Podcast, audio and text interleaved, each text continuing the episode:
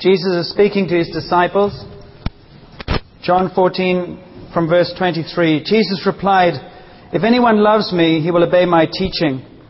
My Father will love him, and we will come to him and make our home with him. He who does not love me will not obey my teaching.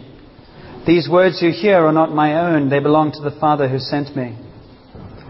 All this I have spoken while still with you, but the counselor, the Holy Spirit, whom the Father will send in my name, will teach you all things and will remind you of everything I have said to you. Peace I leave with you. My peace I give you. I do not give to you as the world gives. Do not let your hearts be troubled and do not be afraid. Jesus said, uh,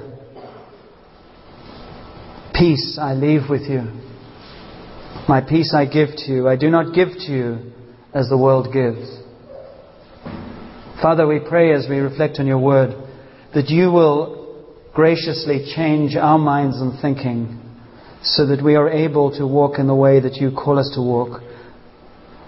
We confess to you that we most of the time spend our efforts trying to get you to agree with us. We try to get the peace that is circumstantial. And Lord, again and again, life tends to show us that without you, uh, we cannot survive. We cannot have that peace. We cannot have life. And so we ask a very gracious God, a very patient God, to please teach us this morning something more of what it means to follow you. And to know the life that you offer those whom you love, which is us, on your terms and in your time. And to that end we pray in the name of Jesus who made it possible that we could have hope. Amen. so, we're going to spend some time talking and thinking about. Uh, last week I talked about. What did I talk about? I talked about um, a long obedience in the same direction and was talking about the big picture and, and, and saying, I don't know about you, but it's very easy to spend a lot of time trying to second guess God, and, and people start saying, Well, I believe in God because He gave me a parking place. And, uh, you know, God delivered my paper this morning on time, and therefore He's prevented suffering in my life. Um, and, and we get very, very small minded. And when you read the Bible and you start reading these accounts of people in the scriptures, you know, over three or four thousand years, you see an agenda that is much bigger than the individual. And so we thought last week about what is it like to live in a self-conscious awareness of being part of a big picture, which is a novel idea in a self-centered Western world where you know, God is whatever you want Him to be so that He can meet your needs and you can do whatever you like and bow to no one. I mean, that's what we wrestle with. And it seems that God has another idea which says, you know, the Creator is the one who has the wisdom. The created is the one that enters into what the Creator fashioned. And so we're going to think about Joshua and think about the people as they went out of Egypt in, from slavery into the promised land or started that journey. Because the Bible is a multi-level document. The Bible is a multi-level word from God. That's why it is a living word. It's not just a historical novel. It's not just a, uh, a historical fiction. Uh, it recounts actual ap- uh, things that happened, and then it recounts also interpretations of why those things happened. And so you read the Bible, particularly the Old Testament, you read the, the Old Testament almost like a template, a template of how God works in life, and Jesus comes along into that template and just fulfills it.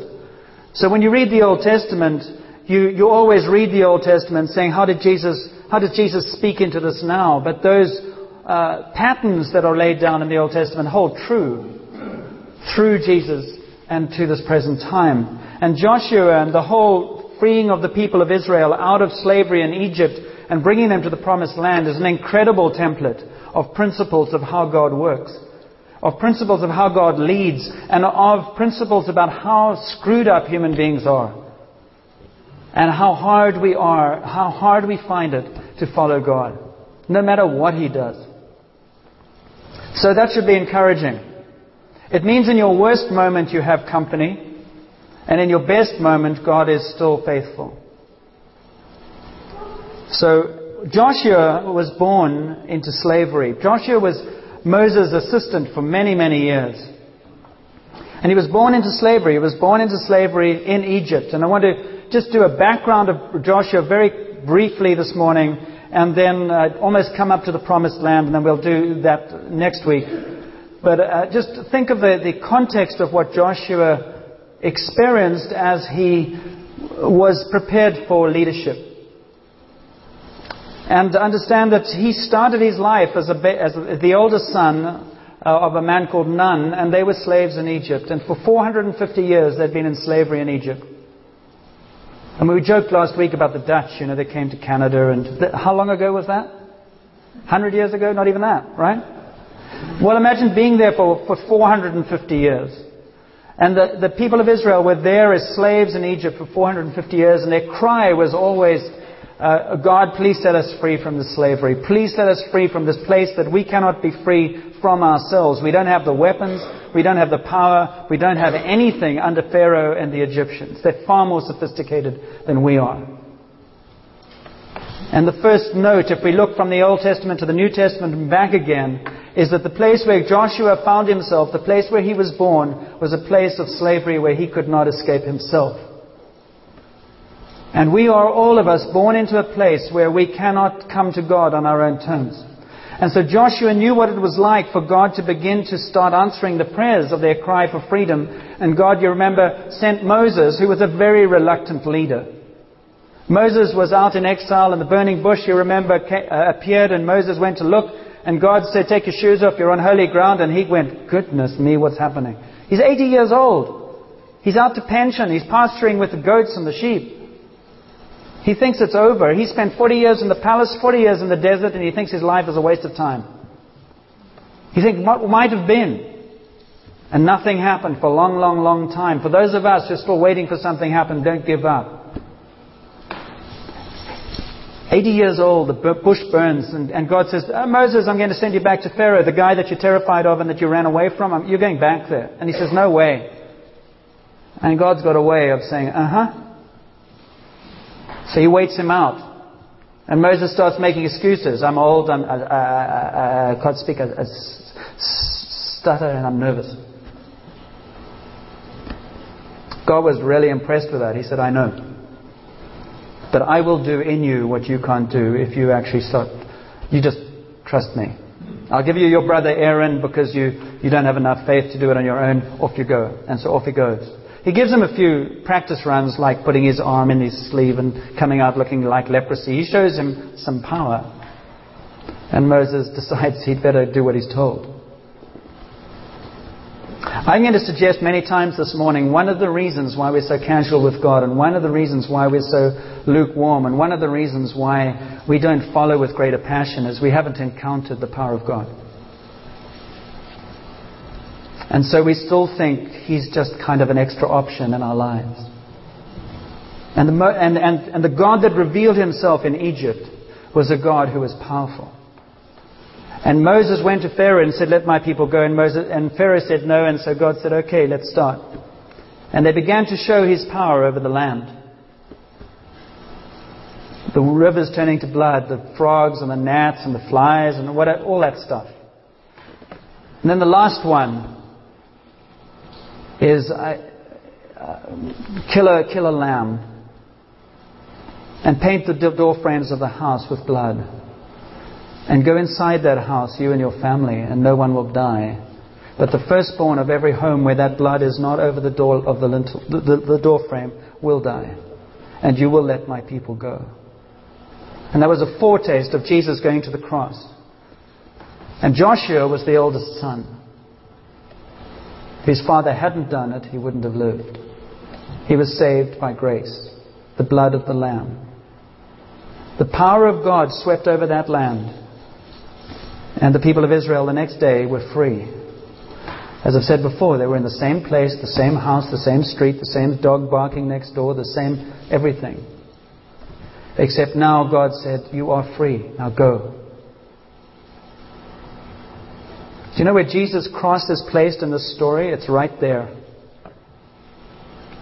When you say yes to Jesus and become a Christian in the cliched terms, it is in Egypt that you become a Christian. You come out of slavery in Egypt. And many, many, many, many, many, many, many, many, and many churches are built in Egypt. You celebrate the Passover, you celebrate that we weren't killed, you celebrate that God has chosen us, and we camp in Egypt. But God set the people free from slavery in Egypt by challenging and overcoming Pharaoh and the power of Pharaoh, and Pharaoh eventually said they can go. And then he said to his people, Now go. You have been set free for a reason. Now move. And many of us do not know more of the power of God in our lives because we just think that was the deal. All God did was send His Son to die on a cross for my sin. When my sin is confessed every day and, forgi- and forgiven, that is it. I don't think so. There's much, much more adventure. There's much, much more. But the big issue, which is always difficult to talk about in, in this kind of grouping because it's always so offensive, is that God is about getting our will submitted to His. And it's a tough call, isn't it? It's a lifelong journey. So, Joshua is born in slavery, and then the Passover happens, and I'm just going through this, I hope, quickly. And he's, he's basically uh, experienced, I don't know how old he was, experienced what it means for his people. He will remember Egypt, and then he remembers starting to move out of Egypt into the desert, towards the Red Sea. And he saw God's power at work, both in tackling Pharaoh. And if you've lived in a country where you've had somebody like Pharaoh, you know what that's like. I mean, I know in South Africa what it was like to have an oppressive regime for the first 20 years of my life. And you never think it's going to topple. You never think it's going to go away. And intimidation is powerful, and police forces are powerful, and insidious stuff is powerful. And that can be a, the same kind of thing over our lives. We can have things in our lives that we cannot see our way through. We can have things in our lives that we cannot see how we're going to get out of it. And the story of Joshua and the story of God's power is God can set anybody free of anything. But He does it. And those people who were set free had to listen to God. Those people who said, Well, I'm not going to kill a lamb and I, I don't believe this stuff, died. They didn't go. The firstborn was killed. Because God is the giver of life and is able to take life away if He's got a bigger picture that's going on. And so God is, there's a part of God that we need to fear. And that is the judgment of God and the will of God that says, I will do what I will do. Why? Because God's bigger picture is always one driven by love. And at some points, He will, he will deal with disobedience in order to have the bigger picture fulfilled, because He will have His way. And so God, Joshua experiences that being set free from slavery, and being set free was the beginning of another journey. In some ways, Slavery is very secure. Because you know what you're doing, you, are being told what to do, you're being told how to think, you're being told where to work, you're being told everything. It's, there's a huge security in slavery. Do any counseling and you'll find that there's a, there's a tremendous security in our dysfunctions. If I can identify myself as a victim of abuse, if I can identify myself with an addiction, if I can identify myself with something, I suddenly am not responsible anymore. Slavery in our lives is, is huge, and the security of our dysfunction is huge.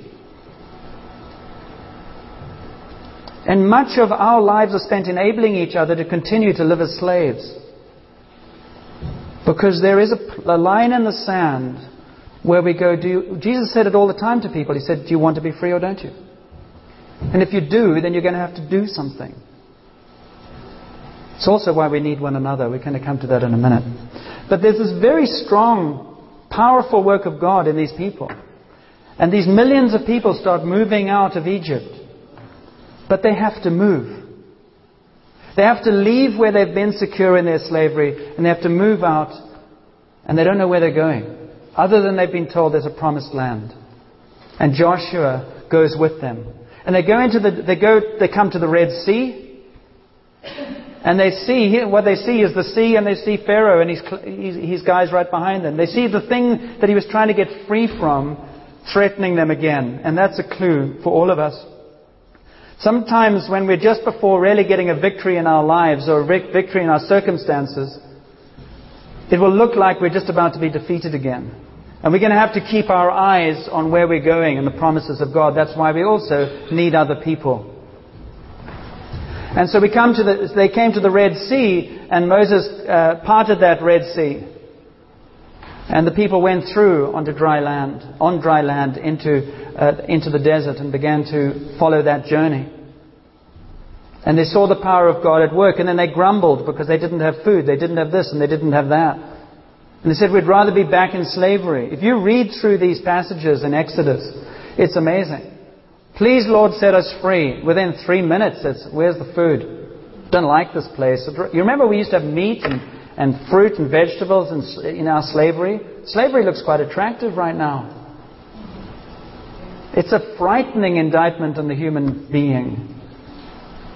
On one minute we want God, the next minute we go, no, I want my slavery. No, I want God. No, I want my slavery. No, I want God. It's an ongoing dance. And Joshua was part of that, and he saw God supplying. He saw God supplying with manna from heaven to feed them. He saw, and God said, Go out and fetch it. Actually, if you go through all of these ones, every single time it's, I will supply, go and gather. What does that mean? It means sitting here in rows listening is actually not how God works with us. God is not actually that interested in getting to our heads because our heads don't get us to do very much. So he continually says, this is, a, this is a walk together, it's a journey. I'm going to supply and you're going to have to step in and get it. And then he says, you're going to have to get it for today and, then you, and don't get too much because if you get too much, it'll rot. So some, you read the account and they go out to get manna to feed them and some go out and gather too much. And the too much, you know, gets destroyed with maggots. And then they get tired of that and they say, we want meat as well. So he gives them quails to eat. And then they don't like the water because the water is sort of sulfury, so he gives them water to drink. And what is he doing? Between the time of saying yes to God and being set free and getting to the promised land, God is doing something with them. And he will do it with you and me. No exceptions. And that is, he'll spend some time with us and say, Are you going to follow me on my terms or not? Are you going to listen to me? Are you going to trust me? And I'm going to give you opportunities to learn that. And where are the opportunities to learn to trust God? They're in the desert. They're in the places where what I naturally rely on is not there anymore. I hate the lessons like that. But that's the only way to say, well, I thought you said you trusted. And Joshua was formed in this kind of culture. He was formed in this kind of culture of slavery and then dependence upon God in trust by seeing God miraculously provide for their needs. The first appearance of Joshua is in Exodus 17, where we actually hear from him or hear about him. And it's an interesting uh, an account. In, in, Exodus 17, the, uh, the people of Israel have been led by Moses into the wilderness, and uh, it's interesting, he says to Moses earlier on, he says, walk ahead of the people. That's part of what leadership needs to do. You need to walk ahead of those you're leading so that they, they, uh, th- that they have somewhere to go and they, they see where they're meant to go, which means leaders have to experience that faith before other people do. That's why it's really easy to be a leader and just talk theory and just do, you know, I could just speak to you now and that's it. So, one of the things I do think the Lord's leading and laying on my heart and laying on us is I'm not sure how these services should end anymore. Because I think I should actually speak for response every time.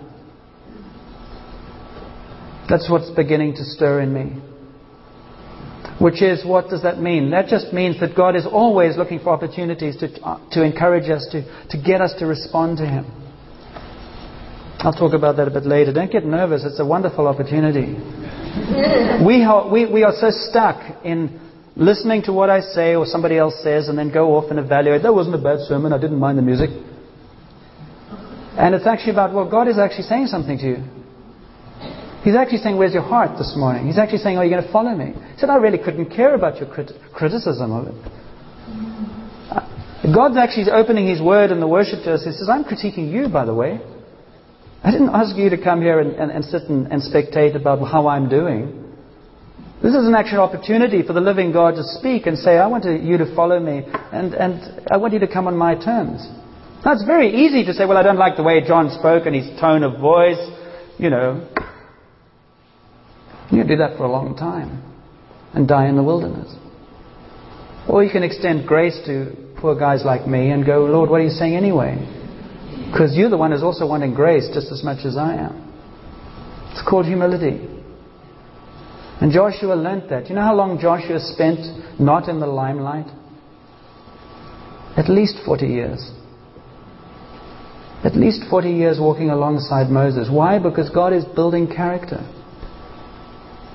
He's building character deep down inside and says, I want that faith to be rock solid. I want you to be a man of integrity. I want you to be a man who knows who I am.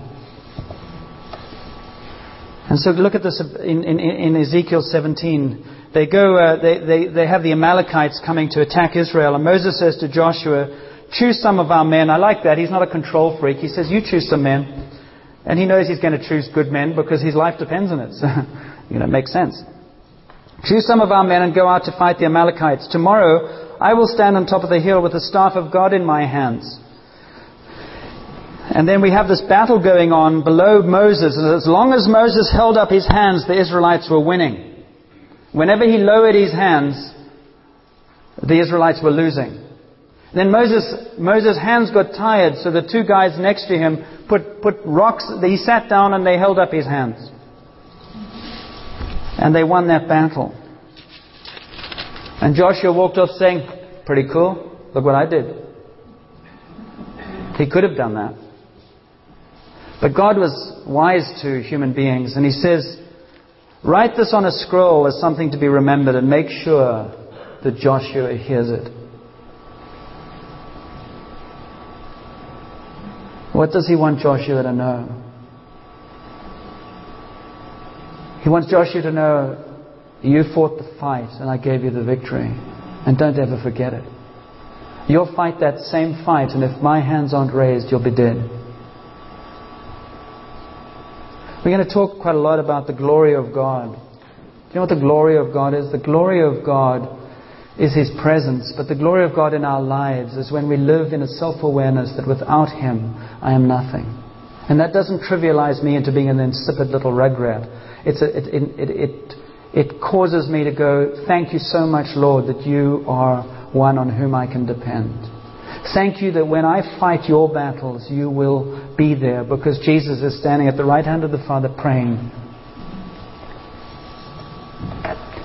Many of us are broken because we're trying, we're fighting battles God has never asked us to fight, and we're totally disregarding the fact that we need others around us to help us find victory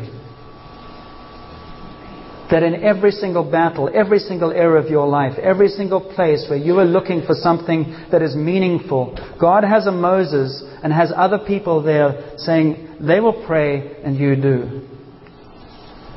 We are in a culture where everything is private, everything is personal, and everything is on my terms. And therefore we are bankrupt. And it shows. It shows in our lives, it shows in our relationships, it shows in the way we fight each other all the time. It shows how quickly we're offended. It shows how quickly we disengage.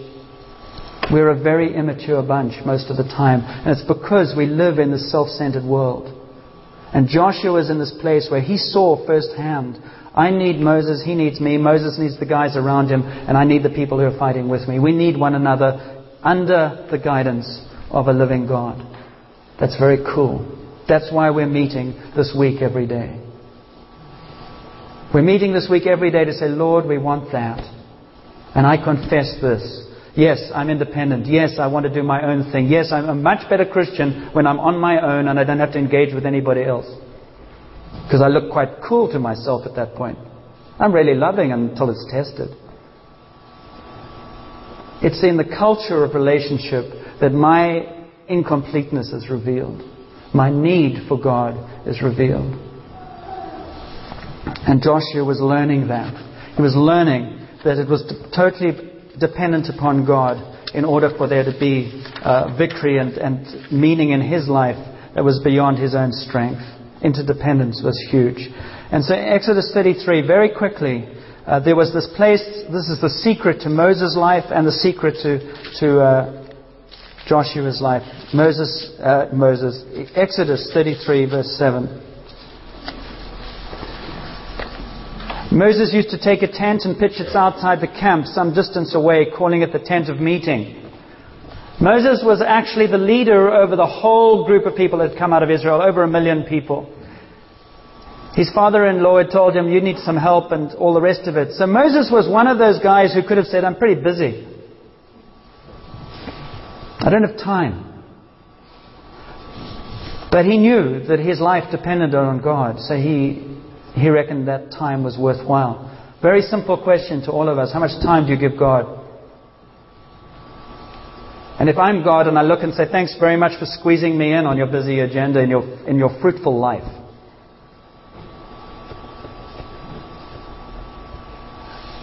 Moses and Joshua spent days and days and days in the tent of meeting where the presence of God was. Because there's a secret. If you spend time in worship and you spend time in God's presence, the stuff you need to do begins to unfold. And actually, the, the people who are most open to the presence of God often appear to be the, less the least flustered. Because it's easier to. Jesus was like that. And he was a busy man. He had quite a high profile, quite a lot to do. But he said, I only do what my Father tells me to do. And if you look at the Bible, it's interesting. I was just checking this out this morning, actually. I mean, look at it. That's Jesus, and that's the Old Testament. This is the Son of God, and this is all the other stuff. And Jesus said, Well, me and my Father, we, we're very economic. We work well, quickly, and efficiently. So we just do what we need to do. And we just hang out with people for the rest of the time because we have time over. How busy are you? What are you doing? If you want the life of God in you, how much time do you spend with Him? And so in Exodus, I've just lost the place now. In Exodus 33, there's this, there's this account of, of Moses having this tent of meeting, and he went, used to go there, and the people used to watch him go, and they'd see the glory of the Lord, the cloud of the Lord upon that place. And then Moses would come back, and, the, and it says there that, and, and his young assistant Joshua would stay in the tent. Joshua spent a long, long time learning what it meant to be in the presence of God. And what it means to be in the presence of God is being open to His Spirit, open to His Word. And it was out of those things, his relationship with, with uh, his relationship with Moses. It was out of his experience of God looking after him both from Egypt and slavery, through the desert, in the battles, and finally to the promised land. It was out of all these experiences of God's presence, power, provision, that Joshua became one of the two who, when they went to look at the promised land and they went to say, What's in this promised land that God's giving us? He came back and said, Let's go. We trust God with what is there. You see, the promised land, when they arrived at the promised land, didn't look what they thought it would look like. It wasn't Club Med. It wasn't a cruise ship in the Caribbean. It was a beautiful land with milk and honey, but there were other people in it, and they, these other people scared him. And so they said, Well, this isn't what we had in mind. And so they decided not to go, and we'll talk about this next week. And so they spent 40 years in the wilderness, and God said, All of those adults who said, No, you will die in the wilderness, and your children will go into what I have prepared for you. I set you free from slavery for this, but you didn't have the courage or the faith to walk into it. And I've told you before my experience of that, of being in the wilderness, and there was a window where God said, Go through it. And I was desperate at that point because I'd already done my own bitching and complaining for seven years. And I was terrified of being stuck there. And it was absolutely clear go. And that was the Graham Cooke conference we were talking about. That was three years ago. And at that, that conference, God said to me through him, He said, I will accelerate things that have been lost. I absolutely know I would not be here without God. So do you. Know that I wouldn't be here. but what about you? What about you? Where's God speaking into your life? I mean, I'm talking about loving you to death, to the death of Jesus and the resurrection. But where, where are you? A few principles as we wrap this up. And it's in a word called more. We say to God, I want more, M O R E, okay? I think as I was reflecting on, Lord, how does this, how does this uh, hit us? How does this apply? And the first thing that came up for me was uh, movement. But God called and He met the people in their slavery in Egypt and He led them through desert and wilderness and He led them to the promised land. They had to move. They had to move from a place to a place. And from that place to a place, they had to follow somebody who they had to learn to trust. So they journeyed. And they journeyed to gather food and provision. They journeyed to explore land. They, they journeyed together following a leader. They've journeyed together. I said before, it's really interesting coming back into a place after 10 years and seeing some of the same tunes being played. Our independence is killing us. Our attitudes kill us. And God is not interested in your life on your own in isolation. He really isn't. He loves you to death, but He's not interested. You're part of a bigger picture. The answers to many of our prayers, I absolutely, I, I don't know if you can bet this in the name of Jesus, but it sounds. the answers to many of our prayers and our issues are sitting next to us and around us. People in our lives have a wisdom over our lives that we need to listen to. It's God. What we do is we shoot the messengers all the time.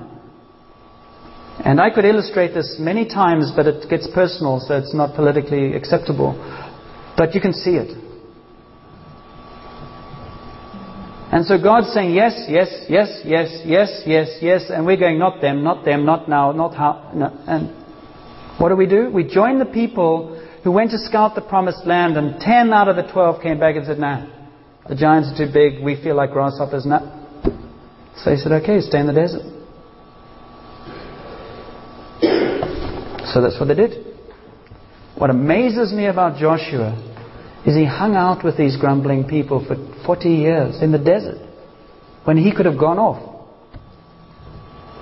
And then eventually he did go.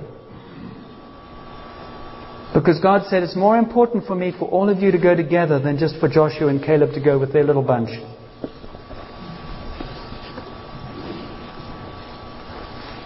Movement is huge. Uh, you are being built together like living stones. All right, I've got to move now too. A movement. God is wanting to move you. He wants you to get up and move somewhere. That's part of why I believe part of what we're going to do as a church is start trying to say, Lord, we need more movement. Like, get up, come get prayed for. Get up, do something. It's very cool, actually. Obedience is the other one. M is for movement, O is for obedience. Openness and obedient. God says, go do it. Meditate on His Word. He says, I want to set you free. I am setting you free. Now move. Move into it. The R is relationship. Relationship with God and relationships with one another. Relationship with God, most importantly, in the tent of meeting, which is the place of worship. The place where you glorify God. What we do is we say, Lord, I bless you that you are the King of kings and the Lord of lords. I bless you that you, nothing in this world can separate me from you. What happens when I do that? I begin to realize that God is great and I am not, and I'm his kid and he is strong and I am not, and he is faithful while I am weak. And in the process of speaking truth to me and to God, my spirit starts going, hey, that's not so bad then. And I learn how to sleep in the storms. I learn how to receive the peace that Jesus said is mine. If I waste time in worship, I will make time in life. It's called relationship with Him. And I do that with one another. Again, this thing of I'll download the iPod and I'll do it on my own doesn't cut it with God. Because hugging an iPod doesn't give you life. And living with earplugs doesn't open you to the Spirit of God. We need one another. It's hugely important. It's one of the tribal things that is, is profound.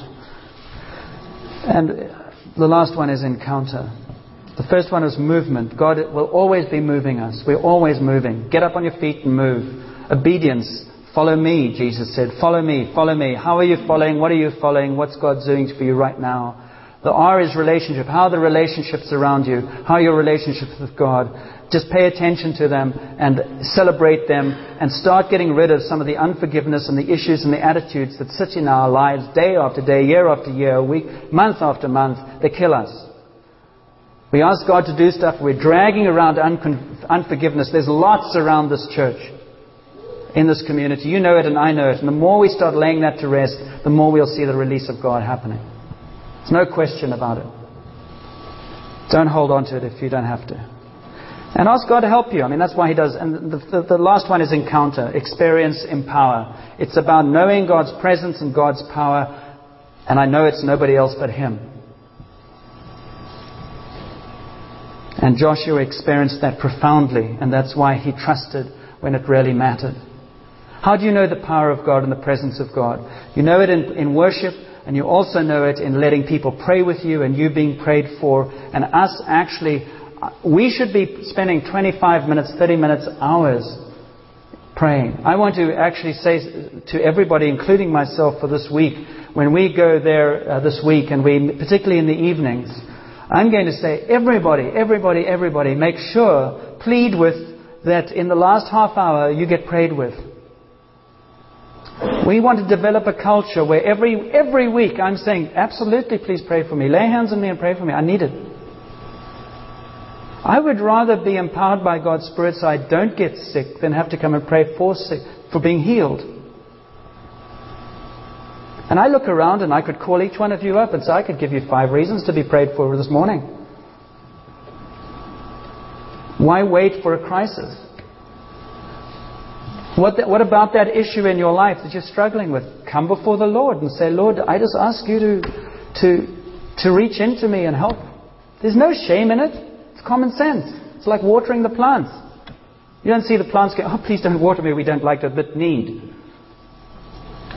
To be, don't be ridiculous. We want to be the most humble people on earth that always says, Lord, I am an empty vessel, you are God. Please pray for me. Please for my healing. Please for everything. How liberating. And Joshua would know that too the empowering of God. So we've got a whole week set aside to listen to the Lord. We've got a whole life set aside have an expectancy that God is much more willing to bless us than we are to reach out. And there's no one here present right now who he doesn't have all kinds of things that he wants to move on us and in us and through us. That's good news, brothers and sisters. The only thing that's getting hammered is your pride. The only thing that's getting hammered is your pride, and to hell with that. Right? Thank you. One person agrees. It's only pride. That's all it is. Pride. And you know how you spell pride? With I at the center.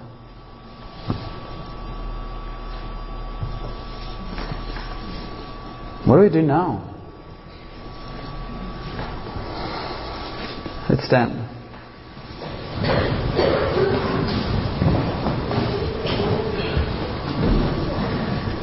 Let's stand and just ask the Lord, you know, ask the Lord what He's saying to you. I mean, I've said enough. And I've said probably too much and got in the way. So let His Spirit take something out of all of this and make it real for you. And we're going to sing two songs, which are just going to, again, the songs are the songs are a way of providing a space for us to come before the Lord. Now, there are, two parts to this. I'm going to suggest that, uh, Lord, I just pray that you will take something out of what has been said and thought about this morning and apply it into our hearts. in some way that causes us to say, Lord, what do you want me to do? You know, I, I really want you to understand I have no need to manipulate. 25 years ago, I'd be insecure and want to manipulate and make sure somebody did something. I don't care anymore. In the sense of, there's no pressure here. It's merely opportunities. And so there are two parts to this. The one is, is listening to the Lord and just saying, Lord, here I am, and I receive this and that. And the other is if you, if you need, if you want prayer, if you, if you want to humble yourself and say, I need to ask for prayer, then go to the back anytime between when we start singing and the end of the service, because it's coming to the end of the service anyway, and get people to pray for you. And just, you don't have to do counseling. It's not about counseling. It's just about saying, Lord, here I am. You know, if you don't even know Him, you can say, Lord, here I am. I don't know you, but I'd like to. Help. If you're sick, Lord, I'm sick. Please heal me. If I need faith, Lord, help me. I don't know. You know, you get the drift. No? Yes? Yes. Good. Father, I just pray for your Holy Spirit to, to just continue to work among us so that your words uh, have impact in our lives. And that we're encouraged that the living God loves us so much that He's come into the Egypt of our lives and He said, Let's be free. My Son has paid for your sin, so there's no sin in your life that I can't forgive. And there's nothing in your life that is so bad or so weak or so destroyed that I can't heal. The only thing that's going to make the difference is that I keep company with you and you keep company with me. And that is your decision. I have already decided that you're worthwhile. I have already decided that I love you more than you've ever experienced. I've already done something about that. But I can't make you come to me. And I already pour out my spirit. So I give you right now the power you need to live your life today in whatever level you need it physically, emotionally, spiritually, circumstantially. All the power is here for you. So all I'm going to do now is say, receive it. And some of you will have feelings, and others of you won't experience anything in a feeling level, so you come to the promise. So, Lord, we pray as we sing that you will just minister the truth of these words. And we bless what you're doing and what you will do because you love to do this stuff. You love to make your word real. Hey, finish it.